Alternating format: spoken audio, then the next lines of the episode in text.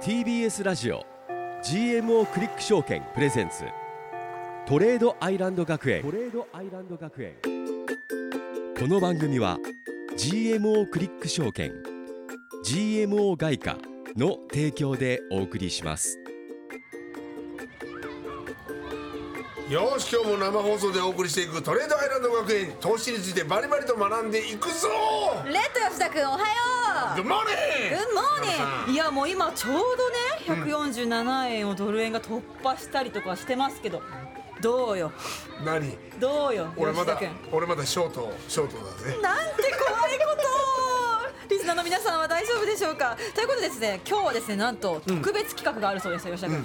何なんと5000円分のクオカードが3名様に当たる FX クイズがあるそうでございましマてぜひぜひこちらの方は番組後半最後の方にお届けしますのでおぜひ最後まで聞いていただけたらと思俺いもます答えるよそれ2人で当てに行こ 当うてに行こ当てに教室行うこうん行こう行こうではではうレッツゴー TBS ラジオ GMO クリック証券プレゼンツトレードアイランド学園この番組は YouTube でも同時配信中 GMO クリック証券プレゼンツトレードアイランド学園ここは個人投資家を目指す皆さんのために具体的な投資のノウハウを学ぶ学園です番組の感想は「ハッシュタグトレアイ学園」をつけて投稿してください先生への質問はトレアイアットマーク TBS.CO.JP TOREAI アットマーク TBS.CO.JP までお送りください起立はいレイお願いしま今す日もよろしくお願いしお願まいすしまじゃあさよしすよしさあ本日もレッド吉田君と花奈美桜が生放送でお送りしております、そして私たちの担任の先生は投資家でフリーアナウンサーの大橋ひろ子先生です先生今日もよろしくお願いしますよろしくお願いしますはい、おはようございます。ドル円今ものすごい動いてますけれども。動いてますけれどもまずはね、授業に入る前に、はいリスナーさんからメールが届いているので、それを紹介しましょう。みおちゃん、お願い。はいこちらはラジオネームエディさんからのメールですおエディさんえートレードアイランド学園毎週楽しく視聴させていただいています、番組中盛んにショートロングという言葉が使われていますが、初心者向けの番組でショートロングと言ってもこう視聴者はさっぱりわからないのではないかと思います、売りポジションを持つ買いポジションを持つと分かりやすい言葉に修正した方がいいのではないでしょうかシとョいーうトセカンドって言ったらわかるもんねまあ誰もっとわかんないもっとわかんない、 サードとかねホームとかね違う先生まで乗らないでくださいエリーさん、メールありがとうございます。ありがとうござい視聴ということは、まあ、多分今も YouTube 配信見てくれてるのかなというふうに思います。えー、FX のベテランということでエディさんこのエディさんからのご指摘大変貴重だと思いますさあこの問題どうしたらいいと思いますかレッド君いやでもショートとロングはもう単純ですよね単純単純ですよね、上がロングで下がショートですはい、それは私たちは勉強したから分かってるけど、はい今日初めて番組聞いた人は何言ってるか分かんない確かにそういうことか長いのか短いのかって思っちゃうかもしれないよね、じゃあ,、あじゃあどうすればいいんですかだからみおちゃんどうするロングはまあ買うっていうことですからね、買いポジションってちゃんと言ったりとかでも、でも結局はどっちとも買ってるわけじゃないですかショートは買ってるとはシ言ョわーなトいんもで買すっよてるんじゃないんですか何を言っているのえレッド君ショートは売ってるんだよ売りから入るからショートなんですよはいでもそれも買ってるんじゃないですかああもうねレッド君時々言うのショートを買うってそうそれ何回先生注意したと思いますそうか本当にエディさんすい ませんはいショートはショートドル円を売るショーそういうことなんですねはいロングはロングドル円を買うそれだなけるほどねシンプルでいいんです、だからまあロングとかショートって使う時は必ずどこかで、えードル円を買うとかドル円を売るとかいうのを補足で入れるっていうのが重要かもしれないですね、ねこうレッド君の癖を直すためにも我々も心がけていきたいと思いますなるほどということで早速先生今日の授業に行きたいと思います、はいはい今ドル円147円台にニョキニョキと伸びています、ジャはいクジャクソンホール会合を受けてその後ね結構大きな動きになってきたかなと思いますのいでやでも先生ジャクソンホールでなんかいろいろと動くっていうふうに言われてたけど全然動かなかったあの時はあまり動きませんでしたねそうですねねこれどうしたの何があったの25日夜11時からのパウエル議長の講演、これチェックしましたチェックしましたしましたしたんだほえらら LINE でこうねそうです私はちゃんとあのパウエルさんの生放送を見ながらちゃんとチャート見ながら英語できるもんね全くできませんできないんだ雰囲気だけ味わってるはい、どんな発言がありましたか。いやなんかだからその必要に応じてまだこう利上げする可能性があるみたいな検討していきたいみたいな発言がもうこれじゃあもうこれ高派発言じゃないかと思って、もっとドーンって上がるんじゃないかと思ったんですけどそうでもなかったです全然動かなかったですよねそこまでその必要に応じて、まあ、追加利上げの用意あるっていうのは別に新しいフレーズじゃないんですよね。なるほどねこれまでも何回も使ってきたフレーズですし要は想定内ってことですか想定内なんですよすなべるほてど。なるほどすべて想定内のコメントしか出てきていなかったんです実は、うんところがところがこのジャクソンホール会合が終わったう後、んえーマーケットの市場の金利、うん特に、えー政策金利 FF 金利と相関性が高いって言われる2年ものの金利はいがはいはい急に上がって5%台うんなるをほ超どえてたんですね。そうなってくるとやっぱり円高にはなりづらいってことそですうねはい、短期金利アメリカのドルの短期金利がこう上がってくるとドル円相場もやっぱりそれにつれて上がっちゃうんですね。なるほどね今金がものすごい上がってるそれはあんま関係ないんですか金が上がってるのは日本の円建ての金が上がってるんですねドル建ての金はそんなに上がってないそうなんだ円安だから上がってるなんで1グラムいえ1万円でしそょうです1キロ1000万です1000万円でしょ金の延べ棒が1000万円ですだよから今このね147円までまたこの夜すごい上がってるから、今ね金価格、絶賛はい円建ての金価格ももっと上がってる上がってるんだはい。ということとあとはあの年内の追加利上げの可能性を織り込む、えー金利先物市場っていうのがあるんですけど、その金利先物市場をチェックすると11月に FOMC で利上げあるかもしれないっていうそういう織り込みが進んでるんではすいね、折り込みですよね織り込みまだ本当にやるかどうかわかんないよ、うん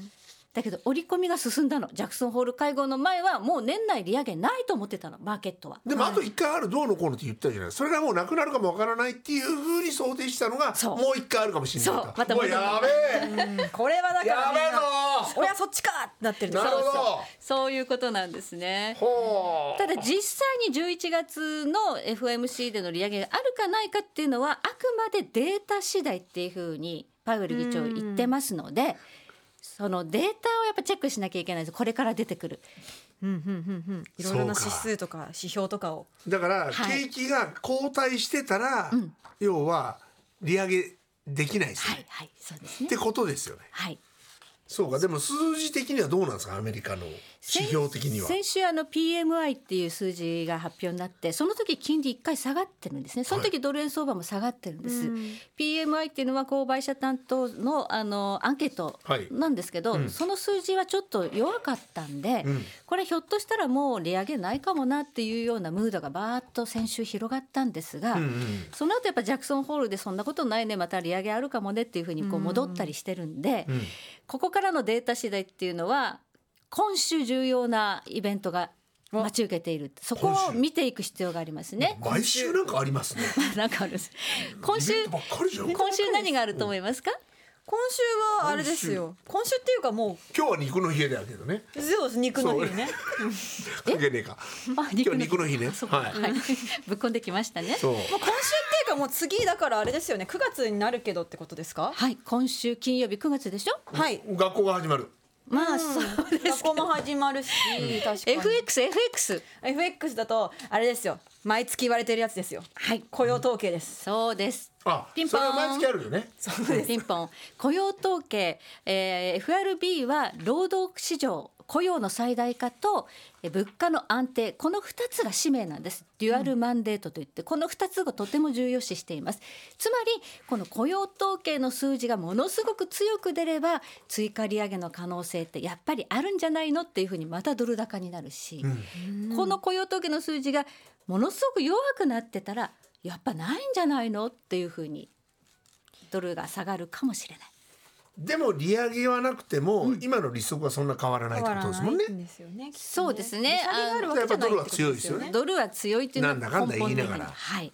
まあ基本的には日米金利差なので、えー日本の金利も上がっていればこれだけドル円相場って上がらなくて済んでるんですが、日本はジャクソンホール会合で上田日銀総裁初の参加しましたここはでい何を言ったかというと、うん、基調的インフレは依然として2%目標を若干下回っているため金融緩和を続けていると、CPI 生鮮食品は年内にかけて減速する見込みであると、はいなるほどいうことでということは利息は上がらないっていうふうな見解に読めますよね。金利ですね金利か金利はい、これはまあ日本はやっぱり緩和を続けるんだというメッセージをジャクソンホール会合で日本側は発信した。ところがアメリカのパウエル議長は同じことを繰り返したけれども、まあ、年内追加利上げの可能性をにじませたというふうにマーケットは反そ応しうたかのでだから今は147円にいったってことですねそういうことですね。だからこの週末に出てくる、えー7月分のアメリカの雇用統計で労働市場がどうなのか、そしてもう一つその前の日31日木曜日に PCE 価格指数というのも出ます。これはあのインフレ関連の指標なんですが、FOMC、FRB 関係者はこちらの CPI よりもこちら PCE の方を重要視していると言われてますので、もっと重要な指数があった。はい、今週は木曜日の PC 価格指数インフレの数字がどうなっているかそして翌日の雇用統計がどうなっているかこれでまたドル円大きく動くと思いますよ。なるほどちょっともうちょっと細かく聞きたいのでぜひ放課後の居残りでこのそうですね PCE については教えちてょっいといただろきたいいなろとと深くね掘り下げましょうかはい、思いますということで先生ありがとうございましあたりがとうございました後半もよろしくお願いいたしまおす願いします。トレードアイランド学園本日の一曲はトロイシバンでラッシュでした生放送でお送りしておりますトレードアイランド学園ここからはこれから FX を始めたい人向けのトレアイ学園実践編 FX 実践編のコーナーです、今日のキーワードお願いしますはい、ドル円以外の重要な通貨を覚えていこうシリーズユーロパート2です。はいユー来ましたロユユーロねーロのパート2ですね、はいユーロは今後どうなっていくのか、結構高値ですよねうーんまあでも足元ではユーロドルちょっと下がってきてるんですよね。ただユーロもあの金利をどんどんどんどん上げてきていますので、えー、ずいぶん上がってきてから今下がってるっていう状況なんですね。先これ週あれなんですか円ユーロとドルユーロはまた違うんですか全然違います違。うのはい難しい、ドルユーロっていうよりもユーロドルっていうふうに呼びますね。ユーロドル。ここれれなんとか、えードルユーロにならないいやいやななんとかそこはなんないのよね。なんないなんないらし厳しいでよすねね ダメみたいですレッユドーロドルに関して厳しいよねユーロドル。はいそしてユーロ円。ユーロ円も今上がってます。上がってるなぜならユーロ円はドル円と相関しやすい動きがあるので、そうなんとだいうこじゃとあなこんのです。まま上がっていくんだじゃあ可能性は強いかなと思います現在ヨーロッパこのね ECB 理事会というところがい政策金利を司っていますが、政策金利は4.25%あります、高いんですよね高いそりゃそうですよなぜ4.25%まで金利を上げたのかというところですが、えーこれはなんででしょうか金利を上げるのはなぜこれインフレそう対です策そうですピンポンご名答ですおはい、ユーロ圏の CPI インフレ率ちょっと見てみましょう。はい、ぜひぜひ YouTube の方では資料の画像をアップしてますので YouTube 見てみてください、はい、まずはユーロ圏の CPI のチャートです。見てください。ギュイーンですねギュイーンと上がって、ああすごいな先月は5.3%だったんですが、マックスの時10.6%まで上がりえました。すごいですね10.6%ですよ。急にですか10.6も上がったんです上がかってたんですね。そこから今ぐーっと下がってきてはいるけれども、半分も下がってないですよねそうです。インフレターゲットはアメリカと日本と一緒です。2%。うん5.3%もあったら倍以上ありますよだね。いぶ超えてますねははい。そしてユーロを見るときに重要な国はどこでしたか？いドイツですピンポーン。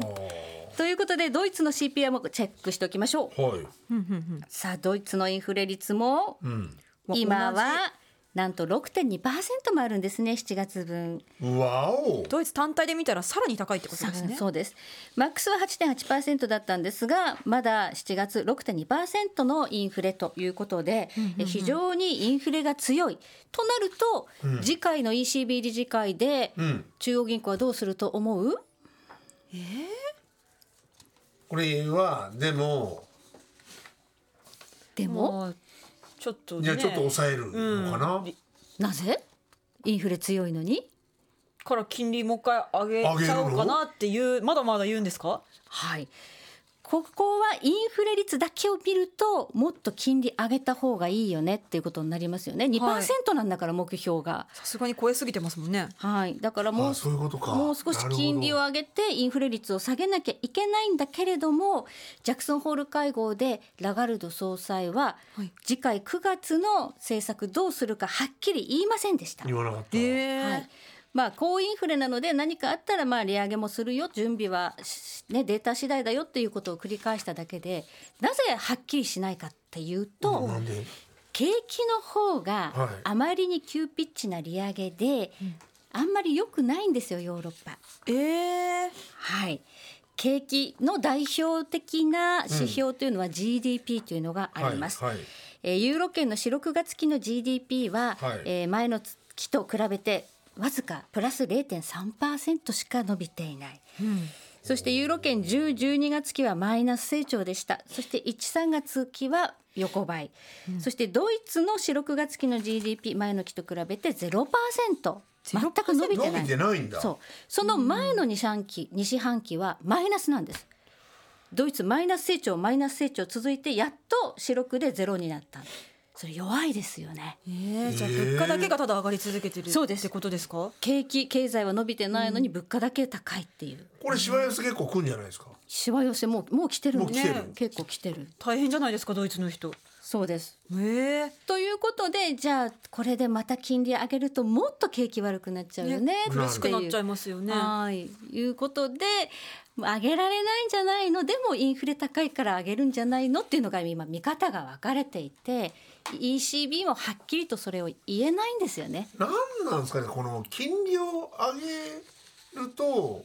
えーインフレを抑えられるということですよね、はいでもなんか間違えた方向に今行ってるんですか間違えた実は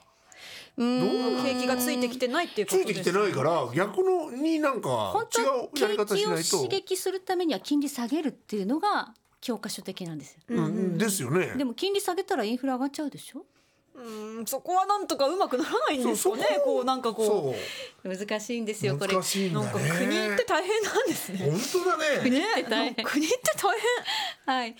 ですから、まあ、あのヨーロッパの ECB が今後追加利上げするのかしないのかっていうのもデータ次第ですので、えーヨーロ圏のあるいはドイツの CPI 消費者物価指数とか GDP とか小売売上高とかなんかそういう景気の指標っていうのをちゃんとチェックしていかなきゃいけないということですね。いやでもこなるほのど後、ですねこの後怖いねどうなっていくのかちょっとわから変ない、ね、読めないんか全な然今の話聞いてもまだわかんないでなすんねでなんで GDP があれでしょもうそこまで成長してないってことだから、そう上げられるのかなっていう不でもイン安はあフレる率高いしただもう一つ注意してほしいのはは、いユーロってユーロの材料だけで動くわけじゃないんですよユーロドルって通貨ペアは反対側にドルがいるでしょ、はいだからドル金利がものすごく上がった時はユーロ関係なくてドルが強くなっちゃうからユーロドルが下がるみたいなそうかやっぱドルの力は強いんだそうドルの影響力はでも今のところはちょっとなんかバランスよくいってますよねいってるんでしょいユーロドルは、なんで金利差はそこまでないでしょ、えーっとねあそうでもないのアメリカの金利が今あそう5.5かい1%ぐらい違うんで、だえーユーロの金利が4.25なのでどっちかっていうとドル高になりがちですよ安いねっていうことですかねドル金利の方が高いからはいはいあ分かってきました分かってき分かってきましたか分かってきてないですいや、こちらもね居残りの方でぜひぜひやっていきましょうということでなんと来週はついにペソを取り上げるそうでございますからメキシコ我らの大好きなメキシコペソのお時間ですオッケー来週はということで来週も楽しみに授業に行きたいと思います、はい先生今日も授業ありがとうございましありたました、 TBS ラジオ GMO クリック証券プレゼンツトレードアイランド学園この番組は YouTube でも同時配信中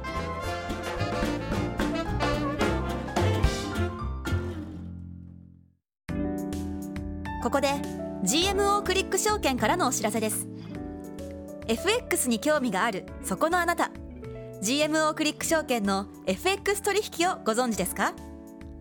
GMO クリック証券は業界最小水準のスプレッドで安い取引コストが魅力であることはもちろんパソコンからスマートフォンまで使いやすい取引ツールも人気サポート体制も充実していますさらに今ならお得なキャンペーン実施中 FX 取引なら GMO クリック証券 GMO クリック証券株式会社は関東財務局長金賞第77号の金融商品取引業者です当社取扱いの金融商品のお取引にあたっては価格変動等の理由により投資元本を超える損失が発生することがありますお取引をする際は当社のホームページや契約締結前交付書面にて手数料などの諸経費及びリスクについて十分ご確認ください TBS ラジオ GMO クリック証券プレゼンツトレードアイランド学園番組の感想はハッシュタグトレアイ学園をつけて投稿してください先生への質問はトレアイアットマーク tbs.co.jp 「TBS ラジオ GMO クリック証券プレゼンツトレードアイランド学園」レッド吉田君と大橋弘子先生そして花奈美桜がお送りしてまいりましたトレードアイランド学園、はいこの後は居残り補修の様子を YouTube でライブ配信いたします、はいぜひ TBS ラジオ公式 YouTube チャンネルをご覧くださいということで、聞いてくださっているリスナーの皆さんお待たせいたしましお待たせいたしましたいよいよですたねなんと、5000円分のクオカードが3名様に当たるう FX わクイズのお時間です五千円ですよ今週は太っ腹ですよコンビニで5000円持ってたら何でも買えますよななんでも買えはしないよ何でも買えるよお菓子もカップ麺も買いたい放ただ題三名ということは一万五千円分ってことでしょうわすげえ太っ腹はいこちらはこのクイズに答えていただいてあの正解した方の中から3名様に当たるとのことですからどうする、はいプライベートなクイズにする何問題どれにすみます問題ね何大橋先生のなんかにするなんかね確かに今日の今日の夜ご飯は何でしやょうるさかあいいねいい ね何食ったんだろう何何 FX のクイズですからね FX のクイズか厳しい大な橋先生が持ってるのはロングとショートどっちでしょうみたいな でも今なんかロングでしょ絶対持ってるのね多分絶対ロングですそようね言わないのよ大橋先生も教えてくれない意外意外とむっつりなんだよ ねまあここのメンバーみんなむっつりよねですよね隠しときゃそうそうそう恥ずかしいからねはいはといいうことで本先領生言わなクいイズお願いしますはいではよーく聞いてください、はい問題です金融マーケットで8月は円高になるということを何と読んでいるでしょうか4択です四択 A うん円高アノマリーこれ聞いたことあるな、うん B 円高オマリーおまわりに聞いたことあるな C 円高ジュディマリおいジューディマリ聞いたことあるな D 円安アノマリあーれこれは二択じゃないの 二択ですか二択でしょこれ、はい、もう一回いきますよ。はい、8月は円高になるということを何と呼ぶでしょうか。うんはい A、円高アノマリー。うん B、円高オマリおー。まりね C 好きだったよ俺円高ジュディマリジュディマリの好き、うんー。D、円安アノマリー。あのマリこれも二択だね二択どの二択で迷ってんだか聞きたいんですけどどの二二択だね二択 こちら答えが分かった方はですね、はぜひ ABCD の中から答えとそして住所氏名電話番号を書いてメールにて送ってくださいませこちらがアドレスですトレアイアットマーク TBS.CO.JP、えー、TOREAI アットマーク tbs.co.jp toreai アットマーク tbs.co.jp ですこちら応募の締め切りは来週9月5日までということでたくさんのご応募お待ちしておりますいや二択で迷った方はぜひですね、番組の公式ホームページの7月18日の放送の記事にですね何やら答えが載っているみたいですよえ去年の今年の 去年からこの番組やってないでしょやってないはい、去年の夏はまだ一緒に過ごしてない過ですから、ね、ごしてない今年の夏の話題でしたからねこちらの、はいなるほどはい、一体何でしょうということはぜひね分かんないくなっやちゃっでもた方はさね8月は円高になるって言ったけども円高になってなかったね残念ながら今年はならなかったんですねそう今年はなると思ったからちょっとなんかショートしたんだシもョんーねトしたんだまだ持ってるという。まあ、まだそれでも持ってまねすよそういうもうこ本当うにジンクスがあるというね、はい有名な問題でございますぜひぜひ公式ホームページ見てみてくださいはいねはい。いやで当もたりたいなこれはみんな当てやすいと思うからね二択です から、うん俺も俺も応募するよ4択なんだけどね。二択 でねすどれの二択なんいだ。やもしかして一択かもしれないぜひぜひ皆様に当たることを願っております、はいということでここまでのお相手はですね私花奈美桜とレッド吉田と大橋ひろ子でした。それでは皆様また来週来週ご応募お待ちしてますはい。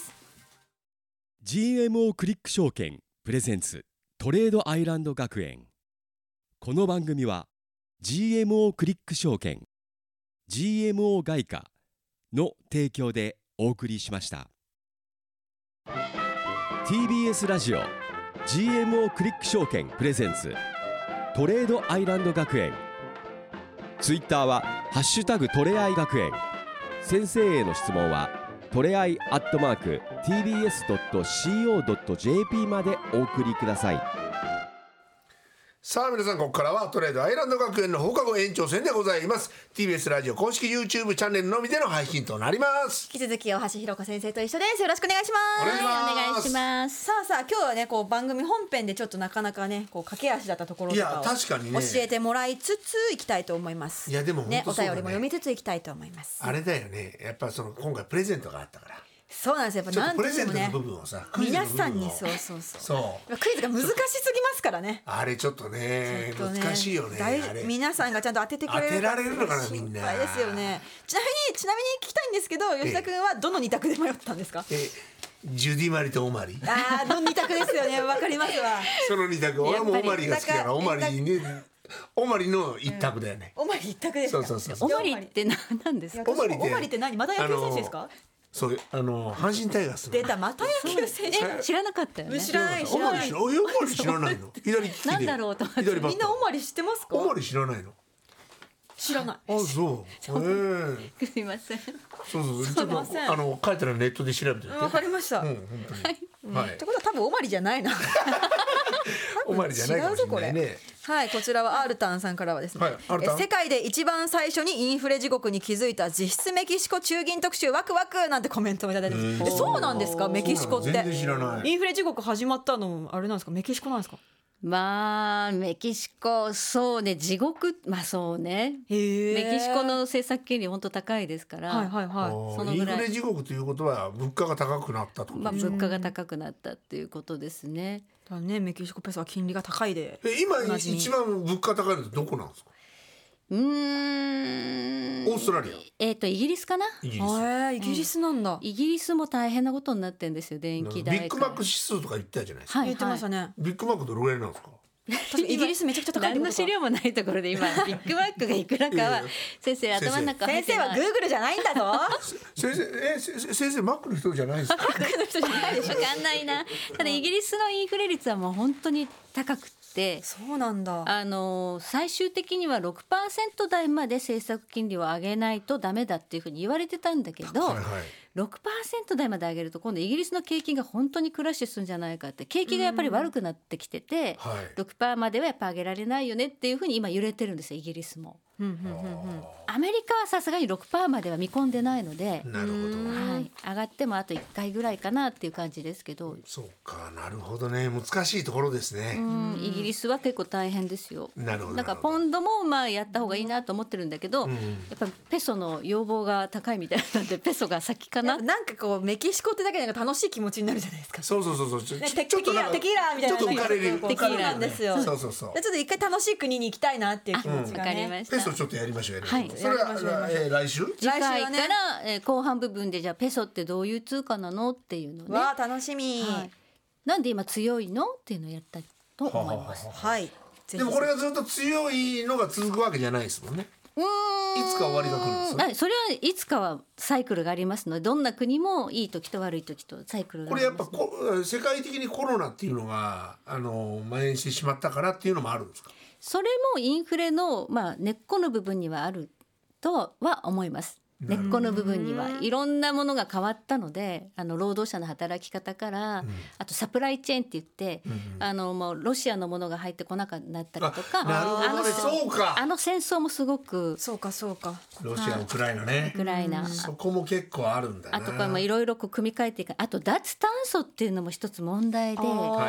はれメキシコとは関係ないんですけど世界的に脱炭素って目標を掲げて、はいガソリン車使わなくしようとか、はいあとまあいろいろこう石炭使うのやめて太陽光発電にしようとか、風力発電にしようってみんなやってるじゃないですか。それ正解なんですか先生これはどうかなってちょっと思いますねそのためにインフレになってるって話もありますよね。あそうなんですかだって石油使ってればよかったものを全部作り変えてるわけだから、はいはいはい太陽光パネル敷いてそこから発電する電気でやりましょうっていうふうにこう変えていく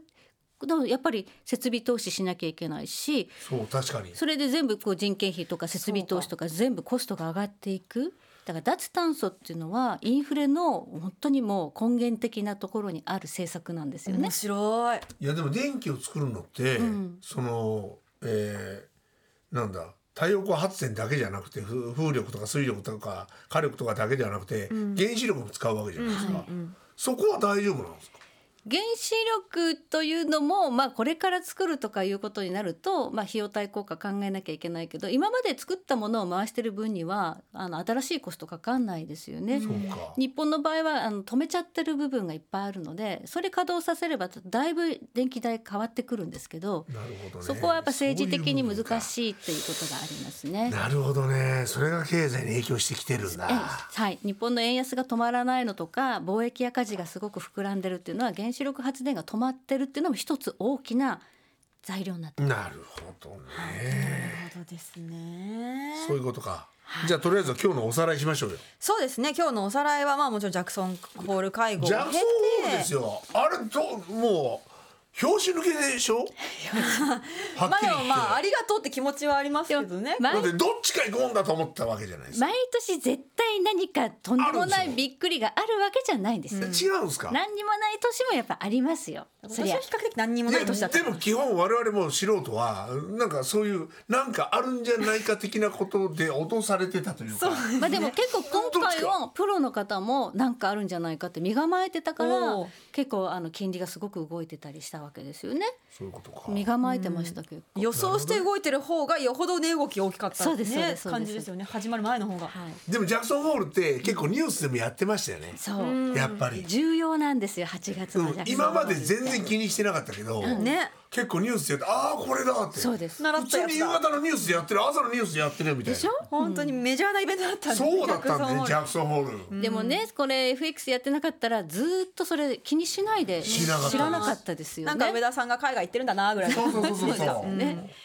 はいということで、まあ、重要なジャクソンホール会合のイベント通過してして、はいで表紙抜けだったけど今ドル円めちゃくちゃ上がってるのは上がってるこれ今夜別に材料がなんか出たわけじゃないそのうでですよね147円ってところで来てから急に加速してますよね。はいはいこういうのはどういう事象が起きてるかっていうとドル円を売ってショートで粘っていた人たちの損切りうんカットが今バーッと出てる可能性がありますね。なるほどねそういうそういうここととみたいですかねこういうのをショートカバーとか言いますね。でもこの後どうなんですかよく、えーもう1か月ぐらい前は介入どうのこうのっていうふうな話題になってたじゃ145ない円でですか、介入するんじゃないかみたいなそうねありましたなのにもう147円ですよ、はいこれ介入とかっていうのは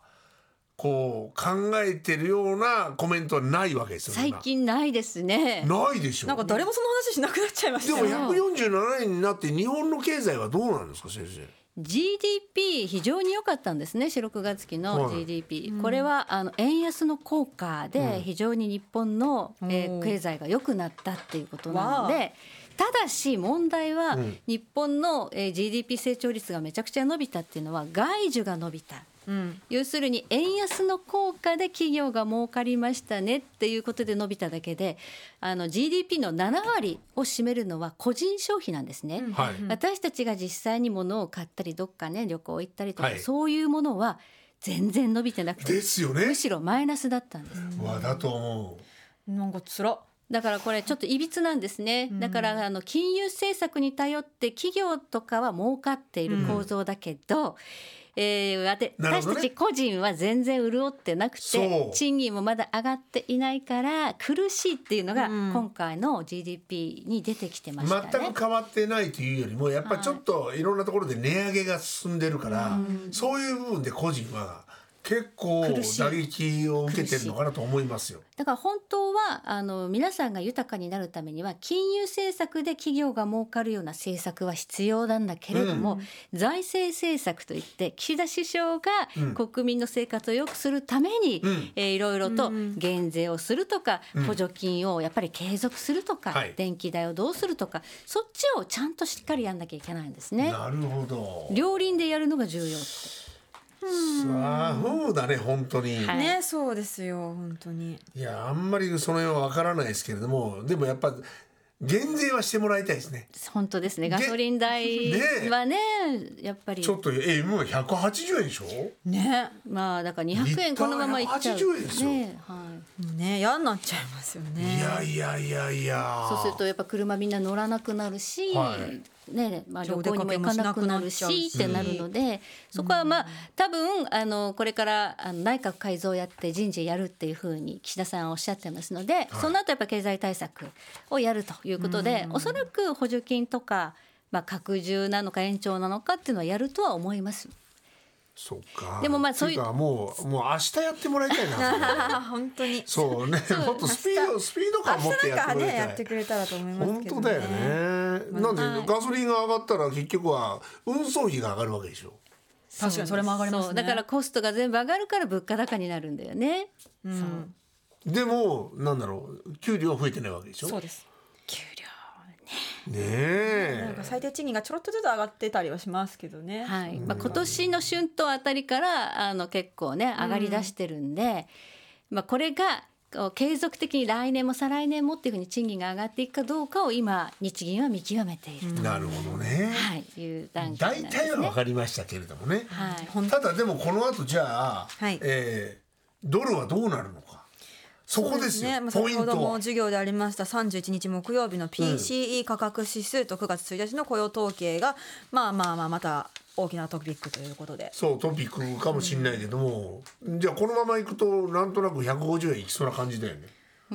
150円いってもなんか買いになさそうな徐々に上がってるから今日なんかも別に1円上がってるわけじゃないでしょ1円ぐらいか上がってるの、まあそうですねあ上がってはいないわ道へ行かないぐらいですかだねから今の146円60銭ぐらいで始まってるからそれが落ちただけだから一旦まあ、はっきりとこう断言はできないですけれどもマーケット関係者の間ではやっぱり1日2円ぐらいのスピードで動かないと介入って入ってこないんじゃないのっていうふうには言ってますね。なるほどね、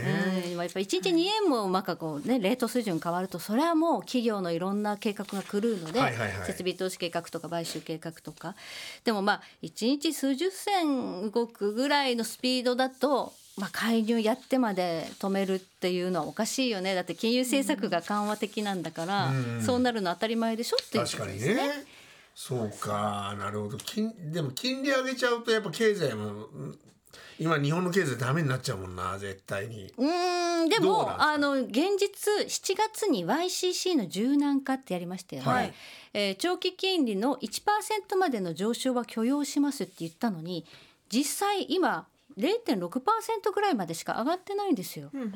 であの臨時オペやって金利上昇を止めたのは7月31と8月3日の2回だけで、はその後は結構放置してても日上がら本なのい金利上がらないんですよ。これが本当にあの放置してるわけだからアメリカの金利が上がっていくのと一緒に連動して1%ぐらいまで上がっていくようなことがあればそんなに円安にならなかったんですが市場に任せてても意外と円え高、なんで上がらなかった円の？金利上がらないんですね。それって何なんですかやっぱ。つまりあの金利が上がらないということは日本の国債長期債を買う人がたくさんいるってことですね。0.6%もあれば日本の国債買っておこうっていうニーズがあるんですよ。機関投資家とかいっぱい大きな資金運用する人たちは何かで運用してるわけですよね。そういうことか。0.6でも全然もう。 0.6もあればもう妙味ありっていうことでまあ多分買うんでしょうね。もうなんそうかいうことか。だから日スケールが本でかいそうスケール大きいですよねね本当にはい日本売りになって金利が暴騰して日本破綻っていうシナリオを唱える人もいるんですけど実際今そうなっていないんですよね。これ難しいねちゃんと買う人がいるんです。ね買うもうそんな別で国債買う人の気持ちわかんないもんいや 我々一般人にではもそれ国債買っちゃいけなかったんじゃないのみんなってことじゃないですか。そしたら金利ちょっと上がったんでしょ。国債持ってたらやばいと思ったら売るわけですよそうすると金利上がるんですよね。ああえー、そんな空振りがあるんだ。そうです難しいなあ。国債買うと金利は下がる国債売ると金利はんどうだっけえ国債を売ると金利が上がる上がるんですそうねで。す。はいうーん逆なんよ逆でねそうこれちょっとこうあ難しいんですよ債券のやつねえちょっと難しいね。もっと詳しくやりたいな。それはそれで。まあ、これはだからあの慣れていくしかないですね。あのもう何度も何度もえっとどっちだっけっていうふうに覚えていくしかなくて、一回で全部覚えられない FOMC だ CPI だ PCE だ、覚えられないですいよ。や俺も4月の この放送のこと一切覚えてないですよ。 あー確かに4月何やったかあれですね最初の頃は多分 FX はレバレッジかけられますよあそうだとかそういう授業んな話ああなるほどなるほどそうそうだそうだはい損切りをうまいことしましょうねっていうそうそうそうはい。はいなるほどあ番組のホームページには全部そのログが残ってますそうからなんですよ過去の放送がね日記みたいに残ってますから。そうそうそうこれは本当ぜひぜそうひそうねあ、そうよ懐かっしいたらなあの YouTube とかご視聴の皆そうさんもあの結構写真盛りだくさんでね公式ホームページもしかしたら見たことないよっていう方いらっしゃると思うんですけど結構ちゃんといやちゃんと写真撮ってますよねちゃんとねそうなんですよここま毎で回写真撮ってますからねここまでしっかりとあやのってますよね番組の内容番組をブログがねそうなんで編す集よ後期まとめてるんスだタってッフい陣うの愛が詰まった公式ホームページで写すの真で。はねやっぱテーマに沿ったなんかね形してますからねえ毎週毎週楽しい楽しなんかこのさ公式ホームページ見るとなんかうちら本当楽しそうだなって思いますねうん確かにねなんか そうそうそうちょっとなんか思い出深くな遊っびての延長だよねなんかね、うんはい変な写真サしかーないクルみたいな感じ本当に本当にね、FX サークルでやらせてもらってますけれども、はいそんなサークル番組トレードアイランド学園本日はここまででございます、え番組では YouTube 配信のほか他はポッドキャスト配信も行っております、そしてね公式ホームページも見てみてくださいということで質問や応援メッセージ番組の感想すべてのメールの宛先はトレアイアットマーク TBS.CO.JP です本編でねお伝えしたプレゼント企画の、えー宛先もこちらになっておりますのでぜひぜひ一応もう一回だけ言っときますかねサルフとねまあでもこうツイッター見ていただければと思うんですけれども、8月に円高になることを何というかというあこれクイズ行きましょうね、はい先生じゃあ4択だけお願いします。 A 円高アノマリー、はい、うん、 B 円高オマリオーマリーおまりいるんですね、オマリーいますはい C 円高ジュディマリージュディマリーもいます D 円安アノマリー、はいなるほどでうるさい人のことをおだまりって いうねおだまりが E の選択肢ですこちらが。いい増えました選択肢5択になりました選択肢五択ですけどねこちらのクイズあのねなんと5000が当たりますからぜひ皆さん番組の感想とか何でもいいのでメッセージ添えて送ってくださったら嬉しいです、ということでここまでですかね本日はそうですねね、はい今週も木曜日金曜日と大きいね発表ありますのいでやそうですねそこ注目しましょう一体吉田君はいつショ ートをいつショートを解消する日が来るのか果たしてその今今解消しようかなえー、とか言って絶対やらないですからやらねないっすね私はきちんと損切りして素晴らしいはい、ロングに持ち帰っておりますので、ね、また来週も報告し合いましょうね。はいということで、ぜひぜひ来週も夜の火曜日夜9時にお付き合いくださいませ。先生、今日もありがとうございました。はいはいそれでは皆様、また来週。また来週チャオ頑張ろう。チャオ TBS ラジオ TBS ラジオマリ GMO クリック証券プレゼンツジュディマリ GMO クリック証券トレードアイランド学園トレードアイランド学園